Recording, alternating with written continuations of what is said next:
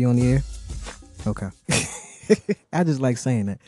Welcome back, episode 10, the All the Fly Kids show. This is the Paradise Lost episode.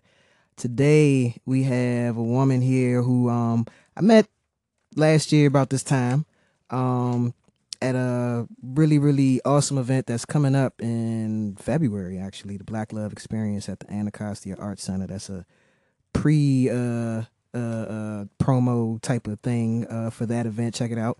But nonetheless, um, heard her speaking on a panel that um, we shared together, and um, I don't know. Somehow we just got connected, and I learned that you know she is a force to be reckoned with in the DC community. You know, she's out here in these streets doing the good work for all the good people. You know, and I am very glad to have her on the show today. We have Miss Chioma Iwuoha. Yes. I Look at right. you saying it right. I practice. I made sure I practiced because I don't like stomach. I used to do telemarketing back in the day, so you know I had to get good with saying people's, People's names. names. Yeah. So, but thank you for being on the show. Thank you for inviting me. And we also have an actual kid in the building because this is all the fly kids. So it's the first time we ever had a kid. We have Miss Ngozi with us today. Say hello, Ngozi. She she's doing her artistic thing right now, so you know she'll chime in as needed. Right. when when she sees fit, she will chime in on the program. Um, but yeah, so let's just jump right into it. So Chioma, well, I'm gonna call you Chi Chi because that's what you told me to call you, so I'm gonna call you Chi Chi. Okay. Chi Chi. So um, tell the people where you're from. I'm from here. I'm from Washington D.C. I grew up in the Shaw Howard neighborhood. Um, so this neighborhood is very familiar. To Okay. Me. Okay.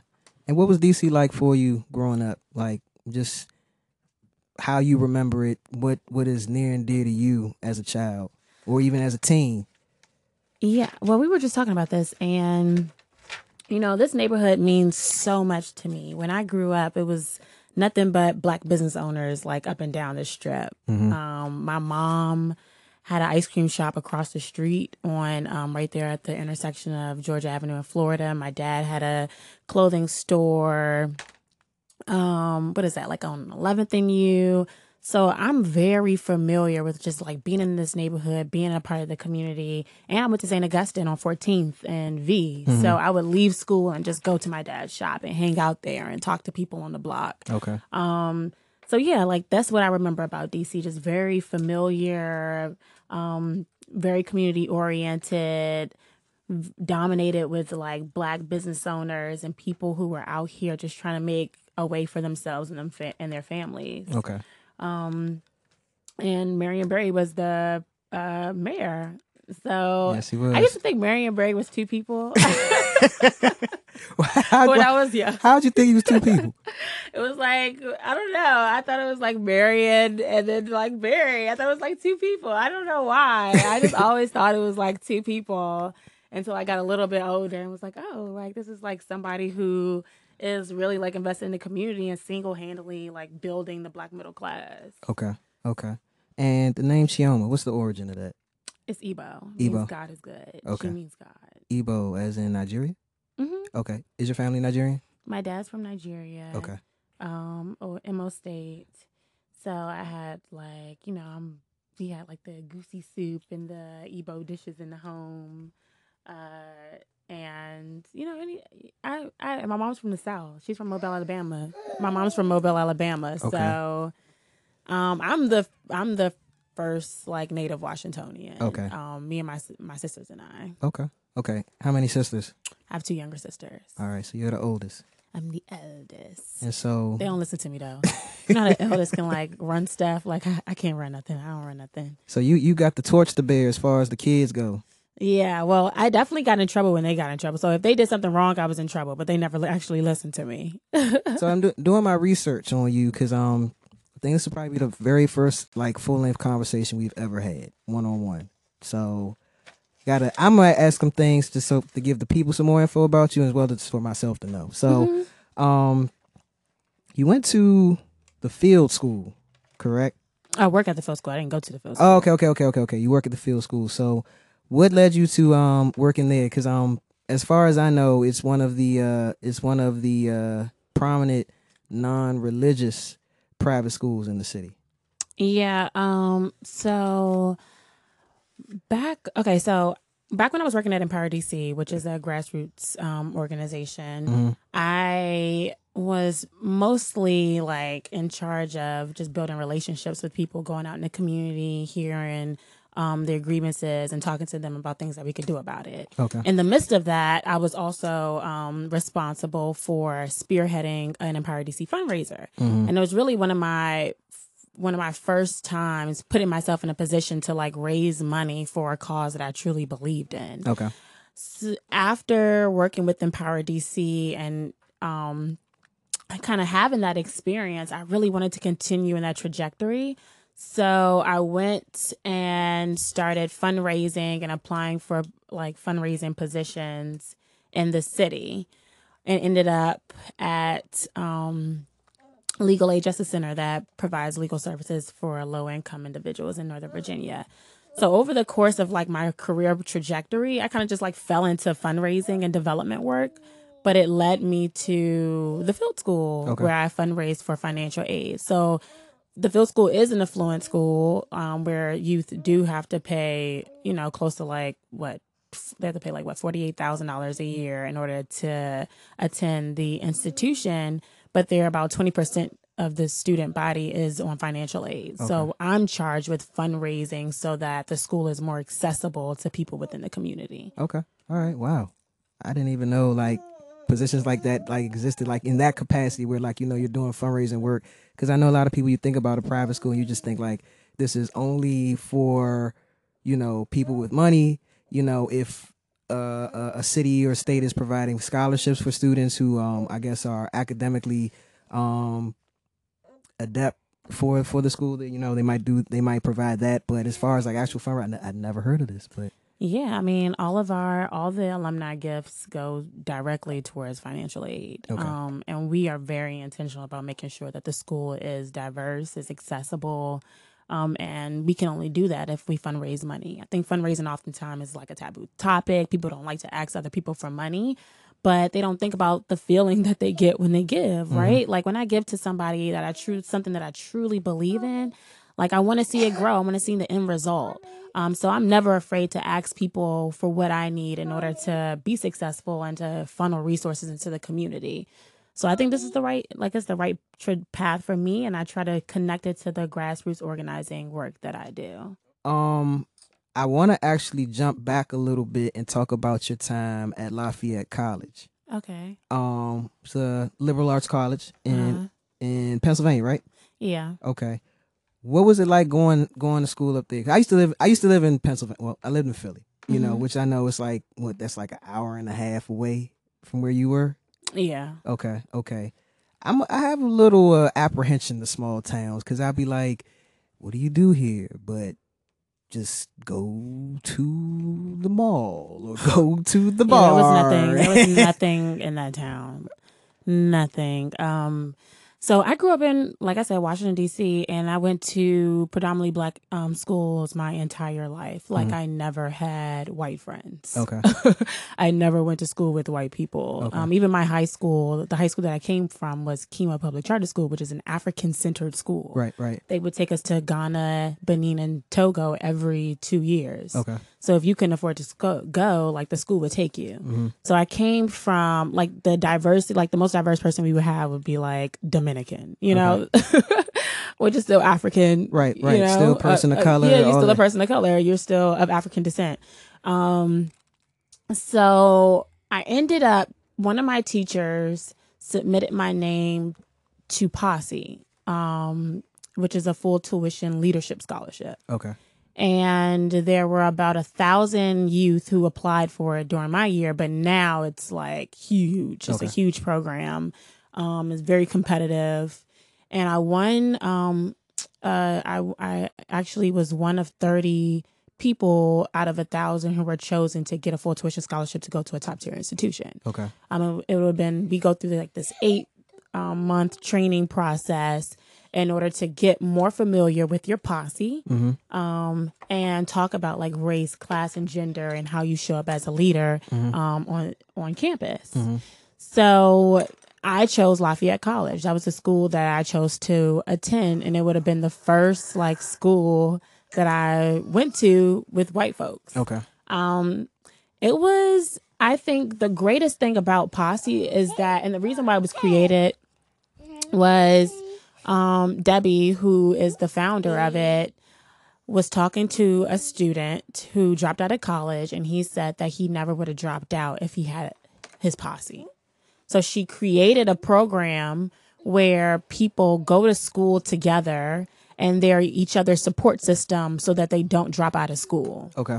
Um, so even though uh, it was really hard getting acclimated to a predominantly white campus, I had a group of people around me who were just like really supportive and making sure that I like did what I had to do. It was very drastically different than anything I'd experienced. I became a leader on campus, had to address racial insensitivities. So I started training me f- to show up, right, Yeah. in ways for my for folks in my community to talk about race and class and to hold the institution um, accountable to us, our the student body. So yeah, Lafayette was very, very interesting. Um, I, you know, Obama just gave his last what final speech the uh yesterday. Yep. And I was just thinking back on the first time he ran, and I was what a sophomore, I believe, in college Okay. and I was doing like organizing on campus around like his campaign. Yeah. So we, me and my best friend, we woke up really early in the morning and we started chalking the campus with his name. Um, we get out of like our arts class, we walk up the steps, and it's this like white guy from one of the fraternities on camp on campus.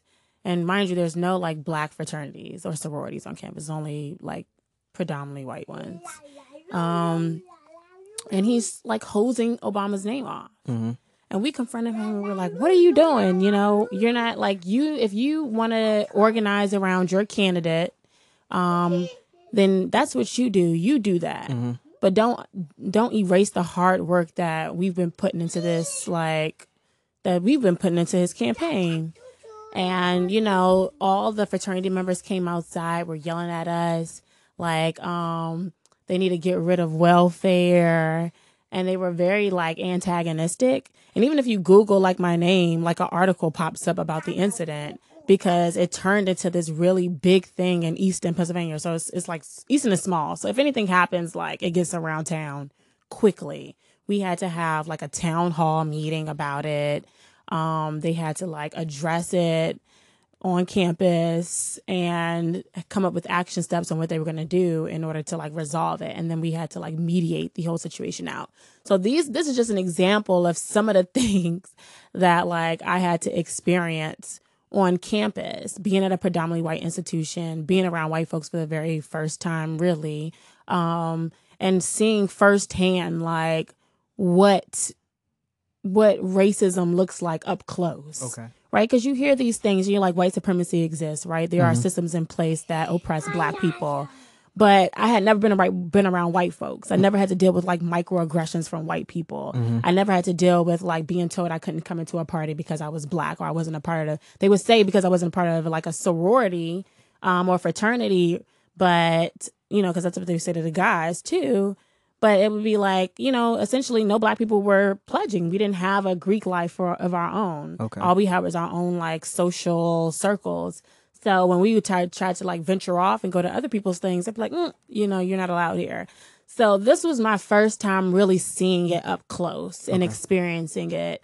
Um, and it really just created this fire in me to just keep doing the work that I was doing. I was a leader when I was in high school and organizing around like Darfur and talking to my classmates about um, different issues that impacted us because I was a part of like a um, Determined Teens uh, Take a Stand. And it was like a group, it was a collective of youth who would like go out and talk to youth about the issues that impacted them. Yeah. Yeah. And then that's how I got into the college campus and I had to do that on, on Lafayette's um, campus. And when I graduated, you know, I just knew that organizing um, was is for me, you know, and I just happened to fall into the skill of fundraising, and then I just merged the two together. So, but I guess basically before you even knew what you'd be doing years later, that experience at Lafayette prepared you for that, you know. Yeah, it definitely it definitely did. Um I I mean it really woke that that experience really woke me up. It really did. Ngozi, sit down. Okay. I need you to stay still until I'm finished, okay? Going somewhere. You're not going anywhere. You just need to relax. I'm, I'm, I'm, I'm sweets. Uh-uh. Kids are hilarious. She's a busybody for sure. Seat. I'm listening. so when you finished school, well, before you even finished school, you knew that you were going to come back home. Yeah. Okay, okay, Yeah, I definitely knew I was coming back to DC. Um, I didn't want to live anywhere else. okay. And I still don't really like. I don't mind like traveling to other places, but like DC's my home. It's very familiar to me. I love the city, um, even though it's not the same as it was when I uh, left to go to school. It was funny. Every time I would come back to break, there'd be like a whole new strip or something that I never saw before. I can, yeah, trust me. I, I'm already hip. So. yeah, it's five seconds. You leave for five seconds, you come back, and it's like, wait, what? Y'all done built up a whole new neighborhood. And so, So- you, what, year did you graduate? Uh, from college, 2010. 2010. Okay. Mhm. So you get back to DC two years into the first Obama term. Um, what was the first plan of action upon hitting hitting the ground? in DC. Yeah.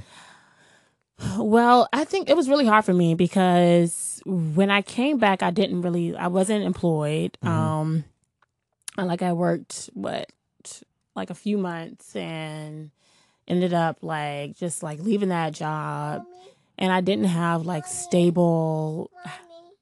Mommy, Yes. mm, I'm tired. Okay, we're almost done. Okay. um, I didn't really have. I didn't have employment. I didn't know which direction I wanted to go in. I think a lot of people think that they know exactly what they want to do when they graduate. Mhm. Um, funny thing is, I was like watching television, um, and there was a one DC was doing a um a tent city. Okay. So they were the property over there across the street from the library. They were trying to make that into like affordable housing, either an affordable housing complex or trying to add a significant amount of affordable housing units in it. Okay. And um, the person who got the tra- contract had reneged on that. So they were s- tenting out on this lot of land, like, you know, camping out on this lot of land Mhm. in order to protest Okay. and I saw it and went to go there and ended up meeting a lot of like local community organizers in the city Mhm. um, and was there for like a few Mommy. months. Mommy, uh, I'm really tired. Can you wait, Gozy? Keep drawing and then I'm almost done, okay? Okay, I said I want, I want that. Okay, we're about to go to Gma's house. Magic word, Gma. Looks like it. All right, go ahead, continue. um, yes. I, um, what was I saying? I said You're talking about the tent city. yeah, Yeah. So I ended up at the tent city.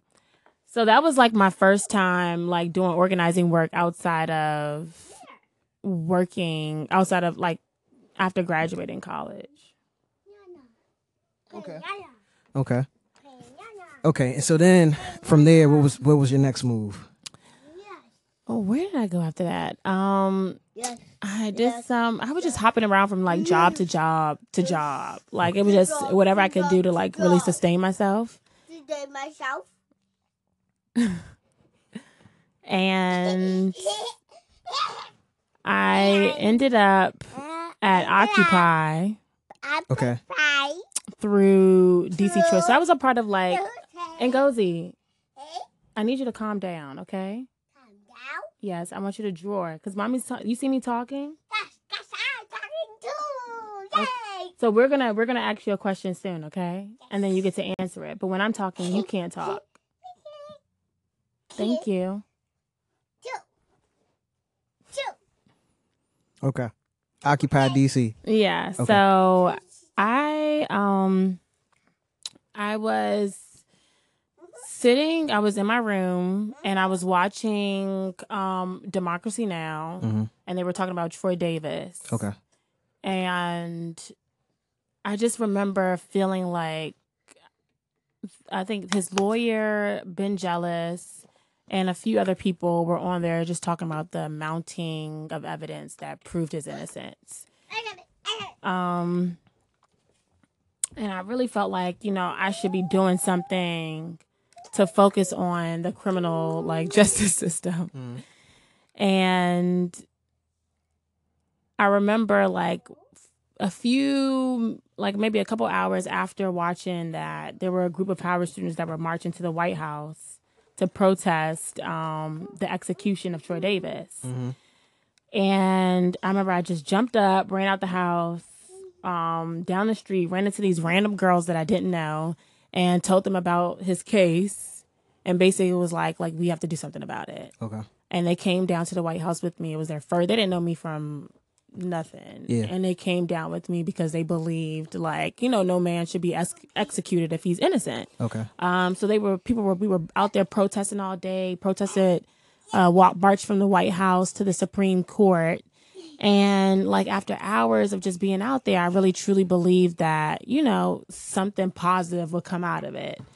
And by the time I got home, they um the the the Supreme Court rejected the stay and Troy Davis was ex- executed.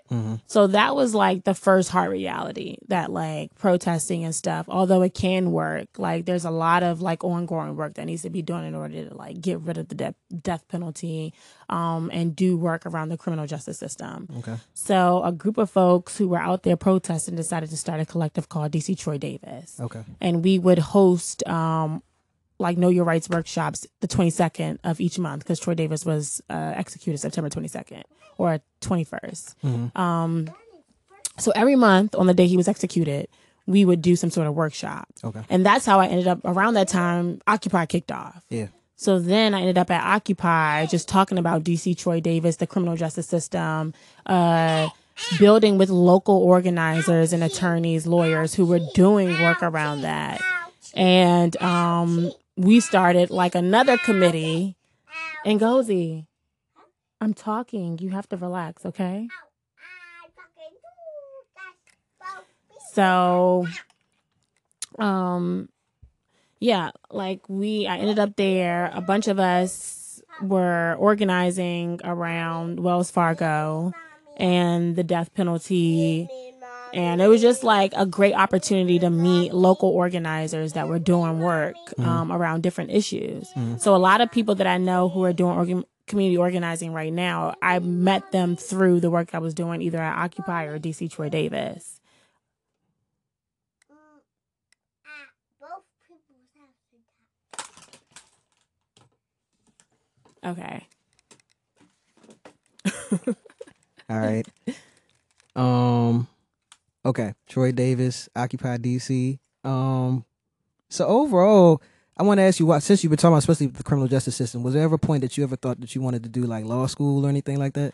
I, when I grew up, when I was growing up, I did want to be like a lawyer, Okay. but um, I realized that it's just I that's not like the field that I necessarily want to go in. Okay. Um, I do like fundraising. I like being out in the community. I like connecting with people. Um, I know a lot of attorneys, so I feel like I'm more so see myself as a connector, like a person who builds relationship with people with people who have different professions, and mm. then I just make sure that you know we're all interconnected in some in some way. Okay. You have to take take that off your mouth. Take it off and put it on the right way. I will only give you a kiss, mommy. You have to stay in your seat. I'm almost done, okay? So sit down and draw. Oh, that's a long way to go home. No, we're almost done. Trust me, we're almost done. All right. So, um, the reason why I ask, like I said, because like you, you know your stuff. You know your stuff, and I mean, just overall, like, um,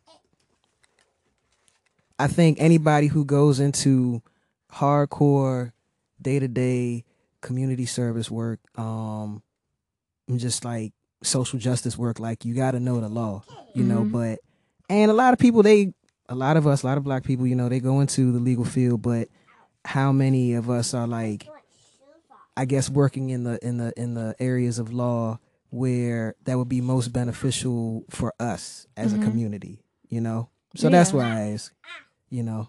Yeah, I mean that's true. I think that there are a lot of people. I know a lot of like black um, attorneys, and some of them have to pay off student loans. So Mm-hmm. I don't blame them for taking uh, a job at a firm, you Yeah. know, to pay off those loans. Right, right, Because right. they don't have a lot of them don't have the flexibility to just like take a community organizer position or work at a nonprofit. Mm-hmm.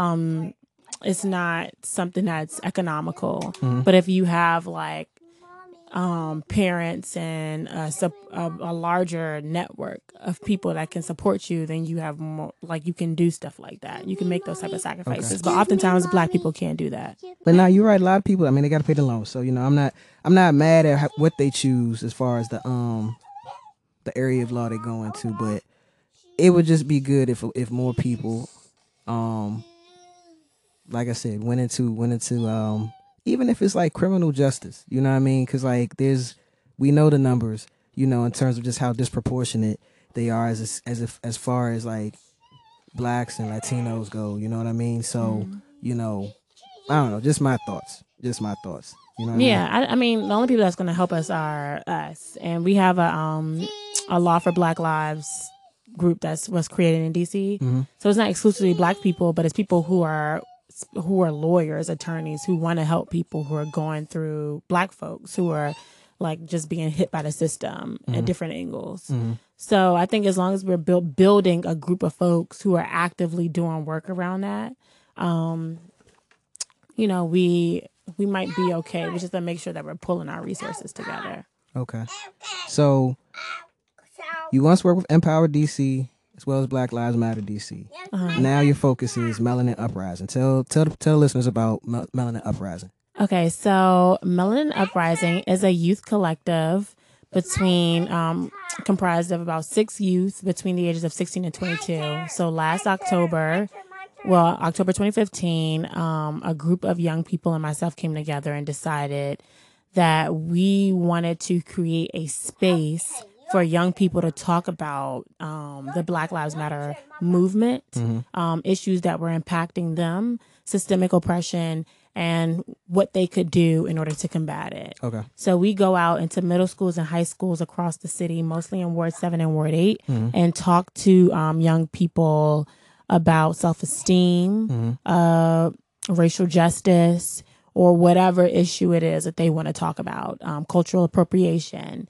Recently, our most recent event was around um, consent. Okay. So a lot of our youth youth felt like um, they wanted to talk about just sexual violence that were happening in schools, um, how uh, people felt. Um, just people felt like there was an escalation of like sexual violence that they were experiencing. Interesting. Interesting. So they wanted to like ha- hold space okay. For to have this hard conversation. Right. Right. Right. And it was really it was really powerful. But these kids they create their own lesson plans. Um, they implement them. They do workshops. So not only do they go out and talk to uh, black and brown youth, but they've also held uh, workshops around with white folks on racial justice. Yeah. Um, and talked about the pillars of white supremacy in our communities. So they they're doing awesome work. Some of the um, they've really stepped out there and taken the lead and shown everybody that youth do can control um, the narrative. They control they can control their own narrative, and they don't need um, other people to dictate their own trajectory.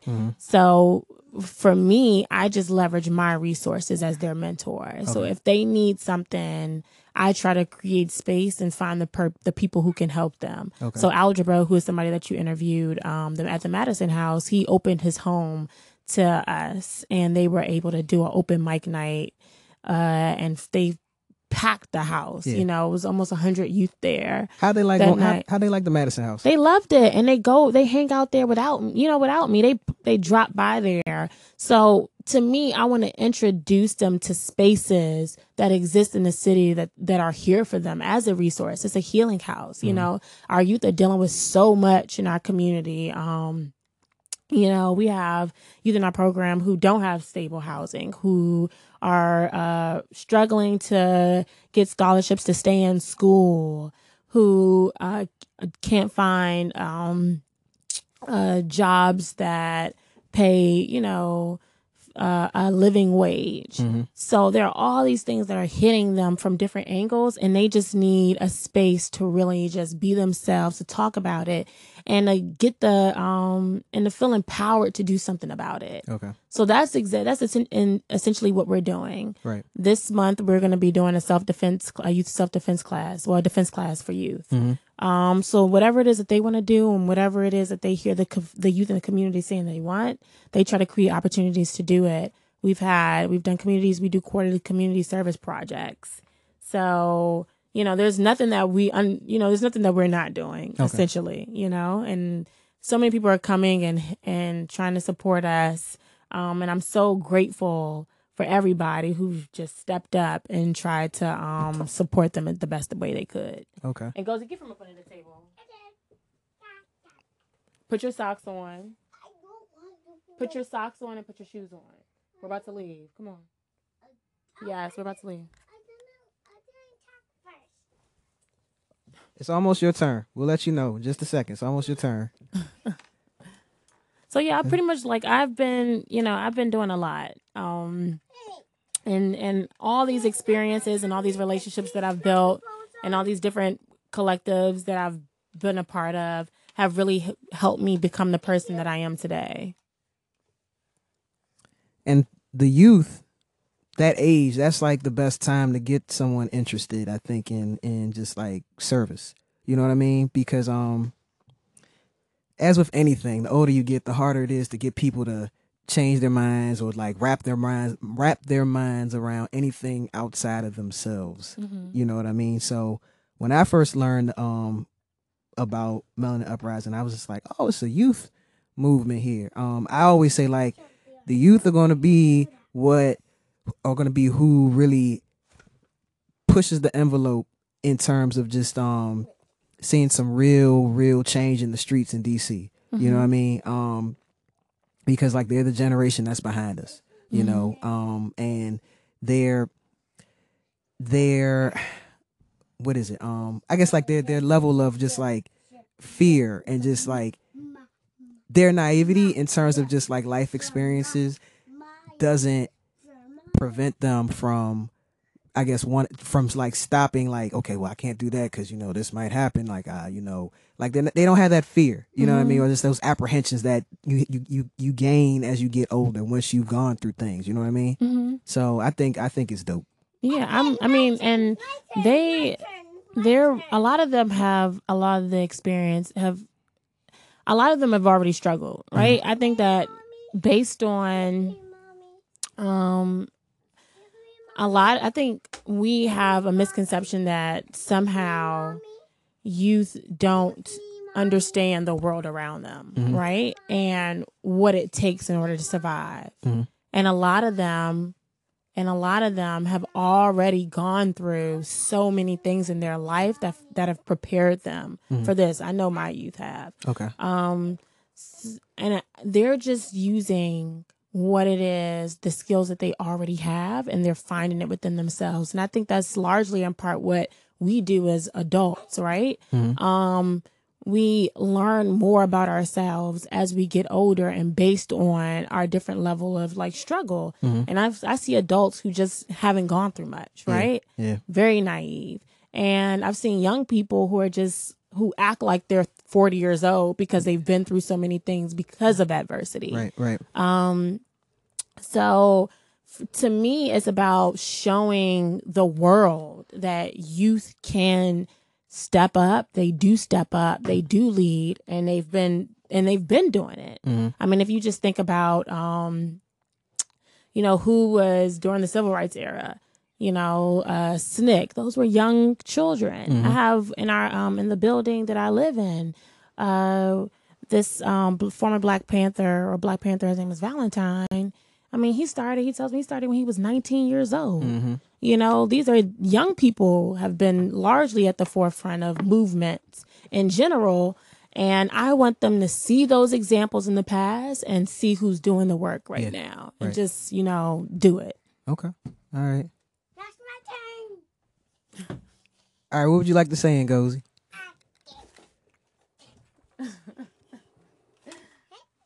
Come on, you gotta get closer. Okay. Okay, Wait, be let me- gentle. Let me let me help you out. Let me help you out. All right, That way. this way, and then you're gonna talk it to the mic. What would you like to say? Okay. Hey. Okay. Okay. What's your name? Okay. You got to focus, or we're gonna turn the mic off. Okay, so what's your name? Okay. And my name is. No, no, no, no, no. English. Don't hold that. touch Don't it. hold Don't that. touch it. Go ahead and talk. Just say it. Don't touch the mic. Just talk. Right here. No, talk right here. Just stand right here and talk. Right on this side and talk. Here. Yeah, no, but don't touch it. Just talk. Okay. What's your name? English restaurant. Hi. Ngozi Baskami Woha. And what school do you go to? Kumba. Do you know what Kaumba means? Mm, you understand? Um, and what um, what's your sibling's name? Gushy. What's your brother and sister name? Mm, if we are ba- uh, mm, we are, uh, uh, uh, uh, Afriye. And what's your brother's name? uh. Okay. And how old are you? Three. You're three years old. Yes. Okay. Thanks for sharing with us, Ngozi. We appreciate it. Yeah, well, this is what I mean. This is what my life is. It's about working, um, doing stuff for the youth, and being a mother. yeah. And oftentimes, like I often talk about, like just being in community organizing spaces and being very aware of like their parents who are doing this work, very invested, and oftentimes like we get asked to do so much, right, without like real support, a real support system. Yeah. So I oftentimes like when I go to community spaces or I do things, you know, I bring Ngozi with me. Um, cause she has to be there. We got to have our babies on our hips Right, and they right. have to see everything that we're doing so that they're influenced by it. I'm not mad at it. Trust me, I'm not mad at it. Um, I'm gonna ask you a question has absolutely nothing to do with anything we're talking about tonight. Okay. So, you're a backyard fan, right? Yeah, I like backyard. Okay. I just, you know what, you know, her dad uh, actually took me to my first go go. So I didn't go to my first go go until I was like 22 years Really? old. Yeah. Like I wasn't really like I was a very I was the first baby, so I was very very sheltered. I mean, if you think about DC, like back in like the early 90s, So, your first ba- backyard show was at 22. Where'd you? Where, what was no, it, who did I see? I saw another band. Okay, okay. I saw another band, but I've been to back plenty of Black yards, backyard uh, shows since then. Um, The reason why I ask is because I, I like to know. I ask a lot of people this question: What's your favorite dope jam? What year? um, let's see, like favorite backyard song. N- like because you know they got the dope jam, so every year they come out with a dope jam, right? Yeah. So for me, it's a toss up between 93 and 95. Yeah. I don't know. I just feel like I just I gravitate towards like favorite. I have like favorite songs, like favorite go-go songs Mm-hmm. That bring up like memories of like junior high school and like high school. Okay. So like "Sexy Lady" is definitely one of them. Okay. UCB. Yeah. Yeah, and then like um, what's another one? I don't want to talk anymore. You can turn it off. Okay. All right. So we're good. no, you don't want any more water? Okay. Okay. Um, But yeah, sexy lady. That's a that. I remember when I was audio engineering school in New York, and I played that for my class. they thought that I was Trey singing on the record. Oh my god! It was like, "Is that you?" I'm like, "Nah, man, that ain't me, man. So many people hate like so many people hate go go, but I just have these moments like in my life. Like I feel like go go was like the thing to go to. Like I used to really want to go to go go's and all this other stuff, and my mom would be like, "Yeah, no, that's not happening." So I kind of feel like you know, once I got older, I got to like experience something about this, like experience the city in a way that I've never experienced before. Mm-hmm. Um, but I think like go go is definitely important, and like these kids today, they don't even listen to go go anymore. They just want to rap now. Yeah, I mean, they don't. I mean, or it's like this EDM or whatever you call it. Yeah. Um, folks are they don't listen. Like go go is not like what's hot. Yeah. You know, so that makes me very sad because I feel like it's very much a part of like DC culture, um, and like who we are. Mm-hmm. So the fact that we're losing it really just makes me semi sad. Yeah, I mean, I, I I know a guy. He says his daughter, who's a teenager now, doesn't like go go, Yeah. and but he's like because she's never been to one. Whereas like, you know, when I was a teen, when he was a teen, when a bunch of people I know were teens, like we were in there like Right. regularly. Like it was nothing, you know. it's like a thing that goes. And my middle sister, like I don't know why my parents were so strict with me, but like my middle sister, she would always, she was always. you were the first. You're the Yeah, I was the first one. So why. it was like they were just like not even mess. Like they were just like no. But with my sister, she begged and she made sure that she got to go. And I think my mom just like loosened up and she was like, yeah, whatever, just like go ahead. No, she had to make sure the first one she got it, she got it right the first time. Then she was like, okay, she's okay, so I think I can loosen up now with this with this second right. one. You know what I mean? So I was like, she definitely sheltered me like to the max um, umpteenth degree. But you know, I love, I do, I love go go, Mhm. and um, I definitely like am more intentional about like going and buying CDs and like making sure that my daughter like listens to it simply because people like a lot of young people just really aren't into it anymore. Yeah, yeah, it is unfortunate. Um, well, this leads me to my next question. Um, you live east of the river, east of the Anacostia River, Ward, Yeah. Ward Seven. Yeah, You spent a lot of time in Ward Eight. yeah, um i want to talk about just because i know this was this was like a hot topic um when it was happening and it still is a hot tap hot topic even after the swearing in but just like the political transition um in both ward 7 and 8 you know what i mean? Like you have vince gray come back into the fold for ward 7 as ward 7 council. Mm-hmm. and you have um which was unexpected by quite a few but you know fought for diligently um when that is um Trayon White um now being uh Ward 8 councilman and um after his loss last last term uh to LaRuby May Mhm. um what Even the first time he only lost by thirty votes.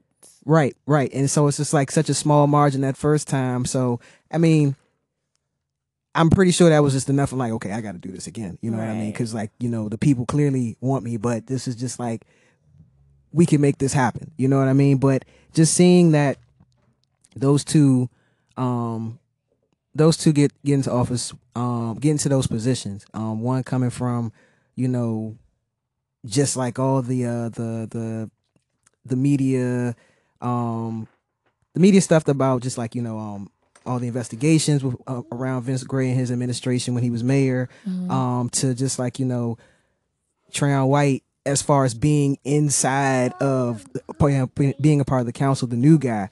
What do you think with them in position? Um, the future holds for Ward seven and eight. Um, well, I'm I'm more excited about you know Trayon. Mm-hmm. Uh, I um, what did I? I think I first like heard about him when I started working at Empower DC. Mm-hmm. And a lot of people were just talking about like all the things that he's been doing in the community, and he always shows up. Like if you ever ask him to do something, like he's there. He's always in the community, and that's what that's what I like to see. Um, one of this woman that I'm um close to who lives in uh Barry Farm and is a part of the Barry Farm Tenant Association.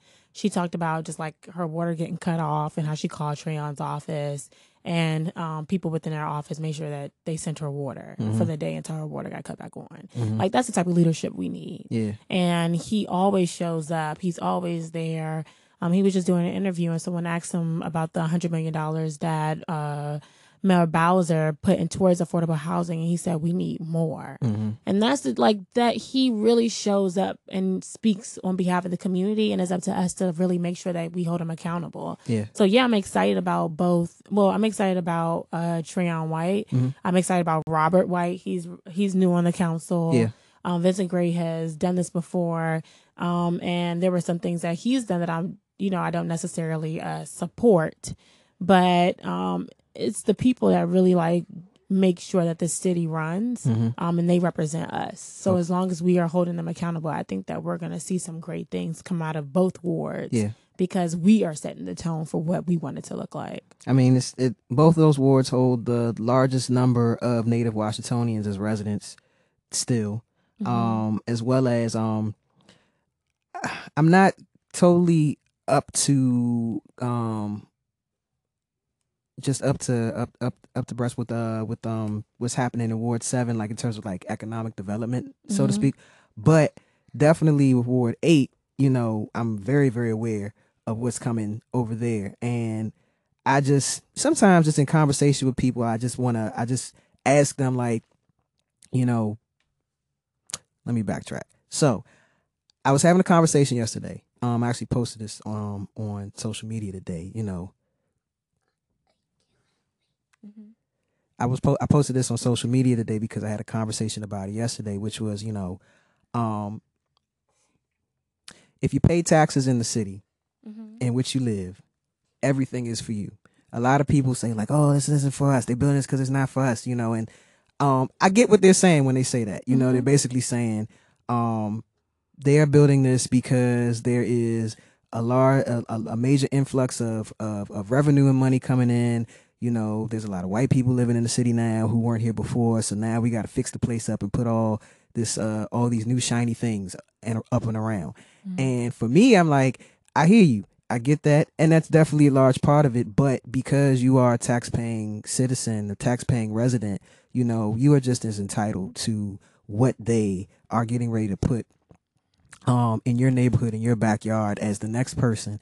And I just I still sense some apprehension, you know, even when I speak to people who are, you know, of means, who have like, you know, traveled and done a whole bunch of things. You know what I mean? It's just kind of like, well, what are you so apprehensive about? Like you go uptown to go to some of these things. You know what I mean? Like, you know, even with um Busboys and Poets coming to um Martin Luther King Jr. Avenue, you know what I mean? Like I for me, I said like, man, that's amazing. Like Ward Eight's getting like a full service restaurant, you know, and like I have my reservations about Busboys and Poets because I'm a former employee and you know, I used to work at the 14th Street location. But, you know, even still in the grand scheme of things, like it's a full service restaurant, you know I mean? It's not and it's not ser- serving, you know, food that will keep you on your your your, your pressure pills and your Lipitor cholesterol medication. You know what I mean? Yeah, and they just opened Turning Natural, Nest Strip. Absolutely, in absolutely. Mhm. all of those things, you know. And so I, I just,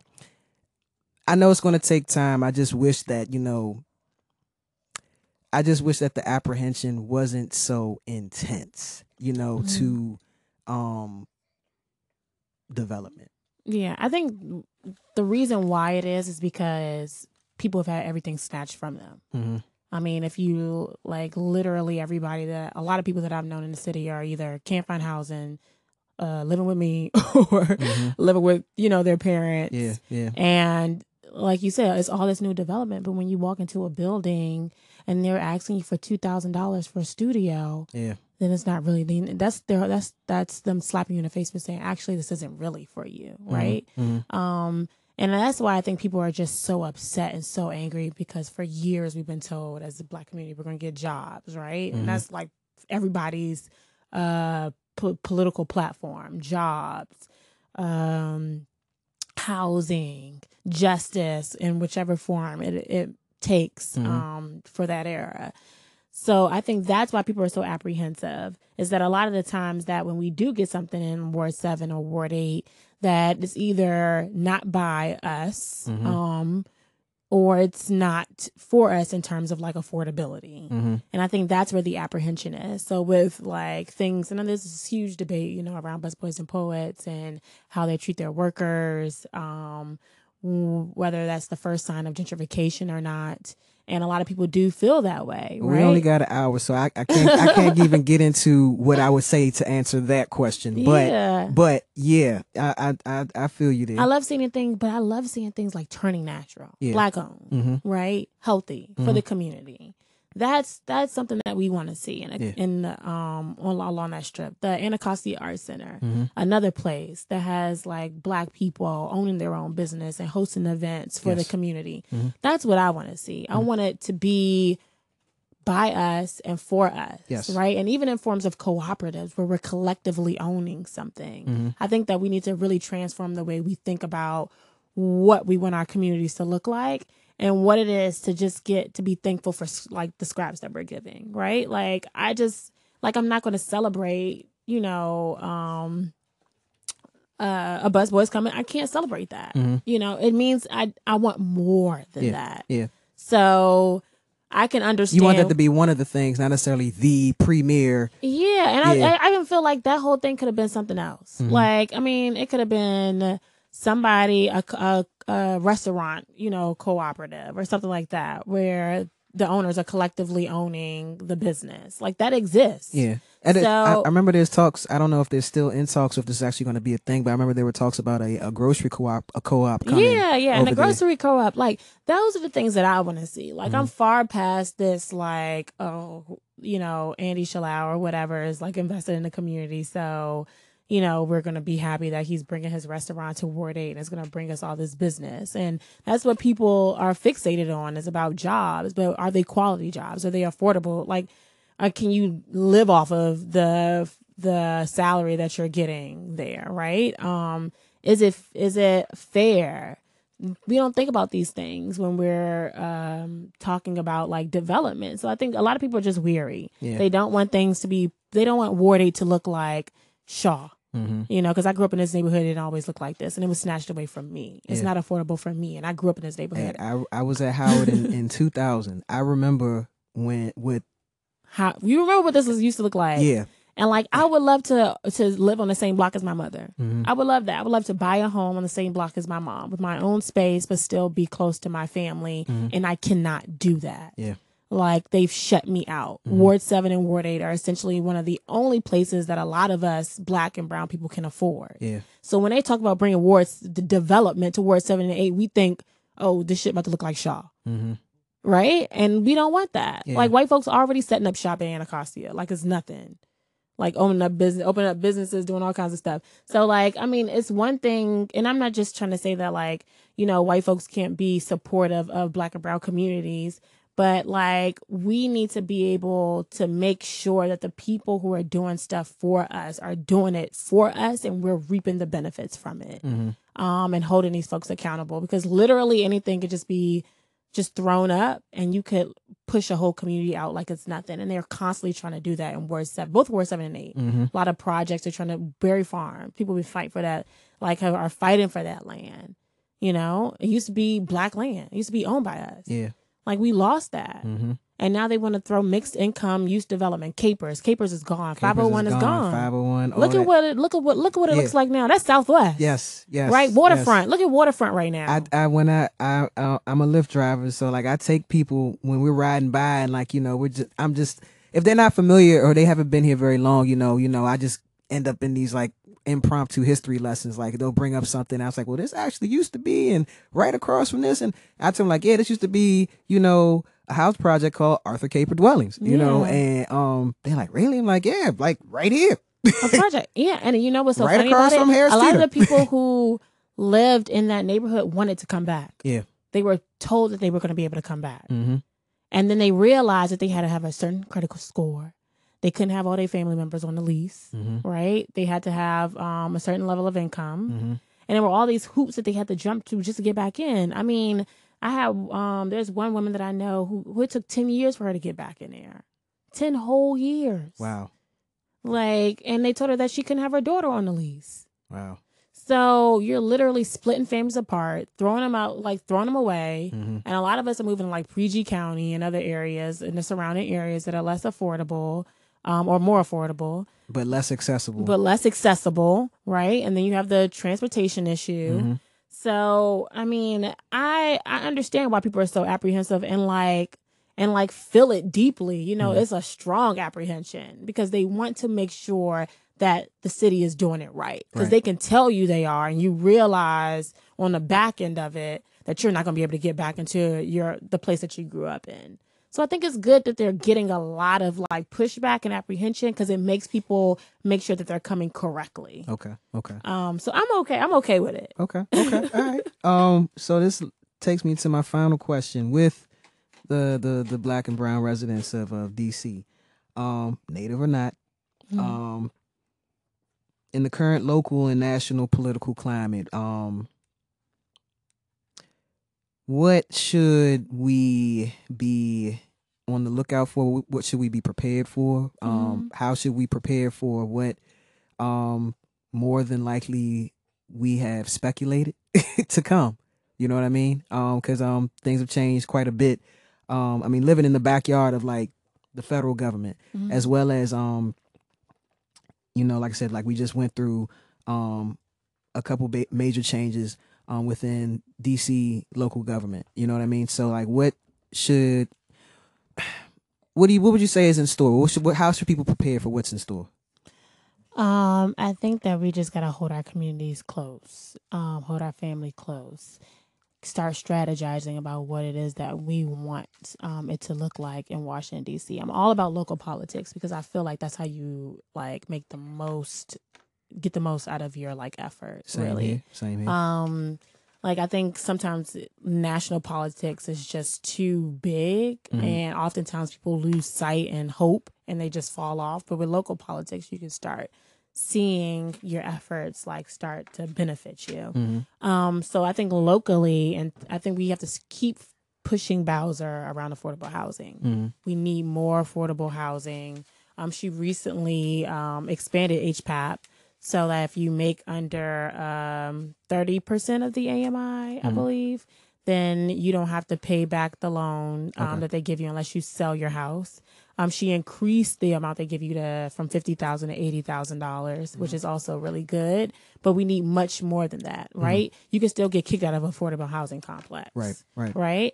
Um, there are no real stipulations; they're privately owned. Mhm. So we need real affordable housing, not one person paying a thousand dollars that they can't afford for a one bedroom, but something even cheaper than that. Mhm. You know, we don't want the bare minimum because affordable housing, literally, you can make eighty thousand dollars and move into an affordable housing complex. There's no real stipulation around it. If you make eighty percent of the AMI, you can still apply for affordable housing, and a lot of these, uh, Yeah, com- I, I was reading that. and I'm just like, man, that's wow. is that exactly? They don't define really what affordable. You think you when they say affordable housing, you really think that they're talking about uh somebody who's making like seventeen to twenty thousand, when in actuality they're talking about somebody who's making like sixty and seventy thousand dollars.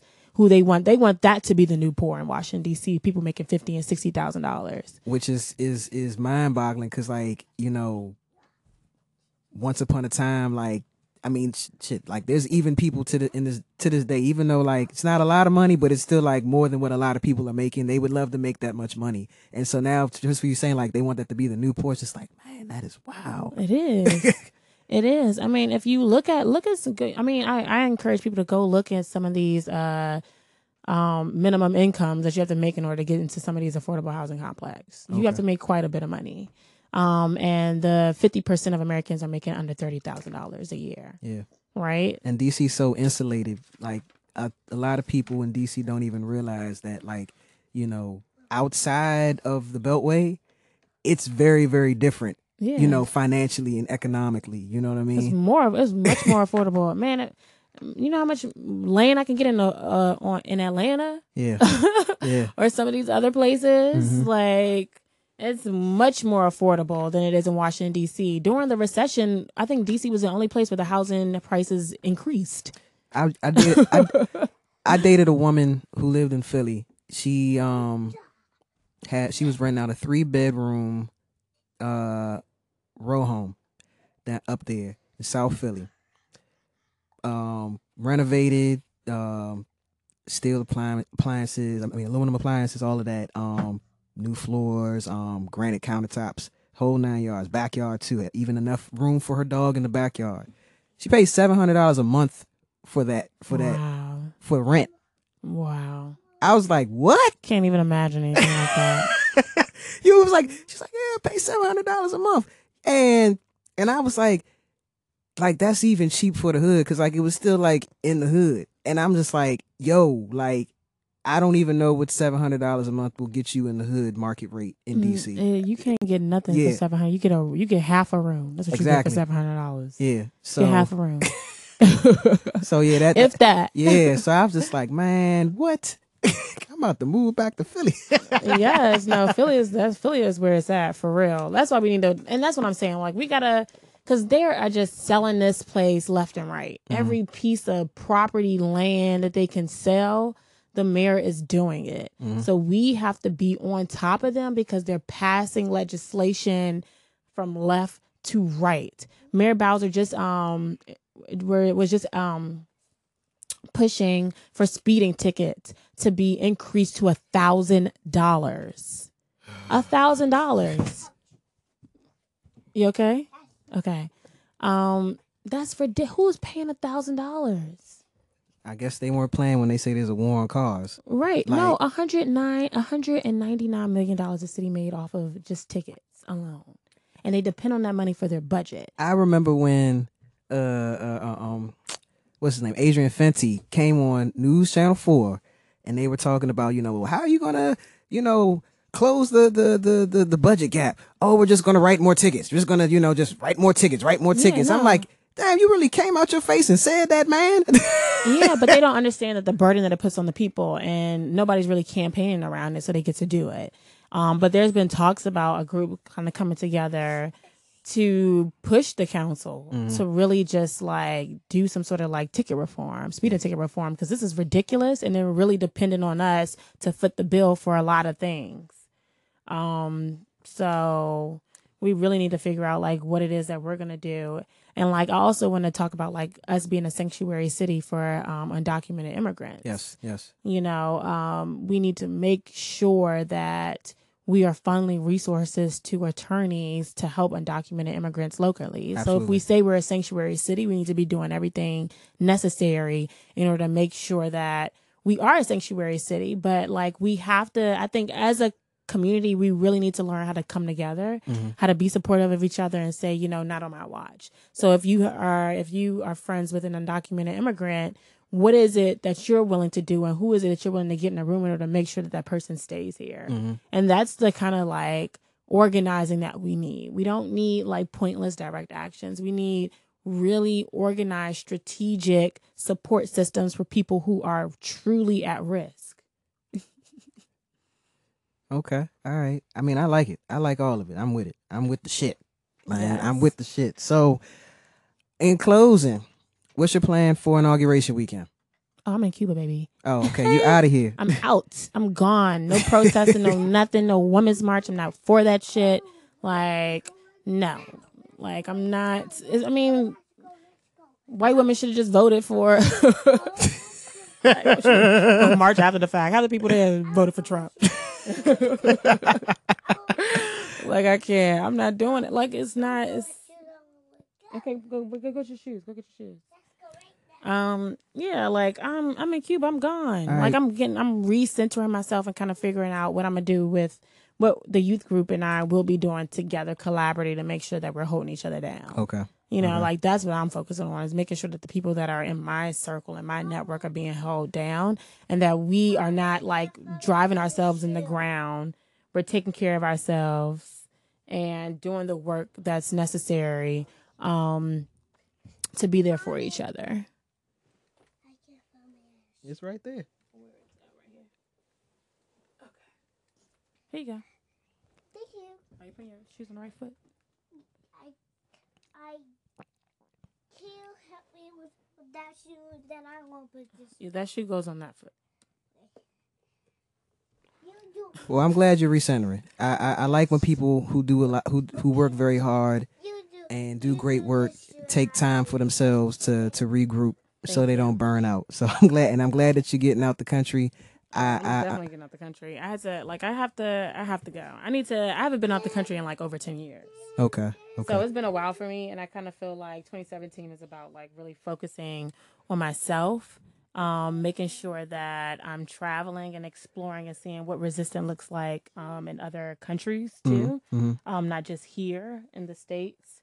And you know, I'm really excited to like see Cuba, to go to the museums and hear what the people um, have been doing in order to like fight for each other. And what is it? What is even? What does a communist country even look like? I'm just ready to go. I'm not here. I'm not focused on no Trump or nothing that week. Like we got four years to do this, and like honestly, we, a lot of us have been doing this work before Trump. Okay. You know, like not to be a downer, but the um, Obama deported more people than any other president. So what does that mean? Like, is Trump going to just beat his record?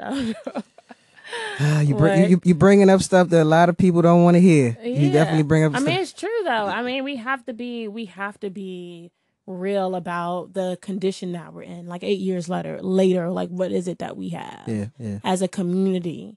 Like, are we better off? Nah, you're absolutely right. You're and a lot absolutely of people, I mean, some of the bougiest people I know will tell me in my face no.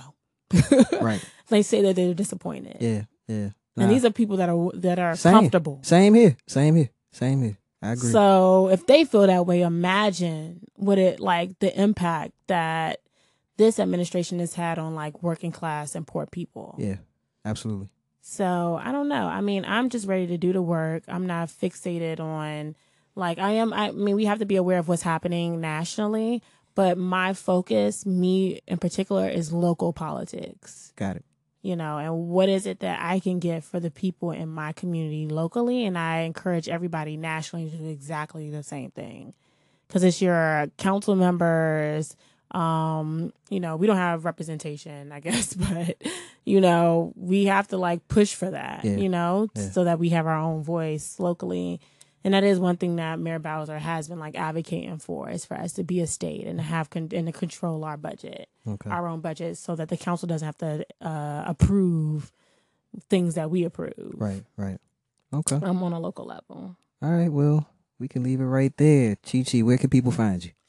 Um, okay, so the group Melanin Uprising is facebook.com slash melanin uprising, M E L A N I N uprising. And um, our Twitter handle is at Melanin Uprising as well. Um, and you know, you can always find me on Facebook, Chioma Iwuoha. You know, come see what I'm talking about and what we're doing.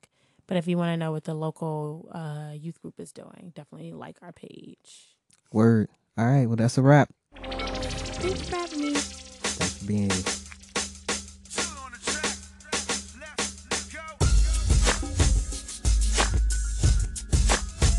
The All the Fly Kids show is produced and recorded at One Love Magic Studios, located across from historic Howard Theater in Washington, D.C. Engineered by Mike, Mark, and Molly, and produced by Geronimo Nose.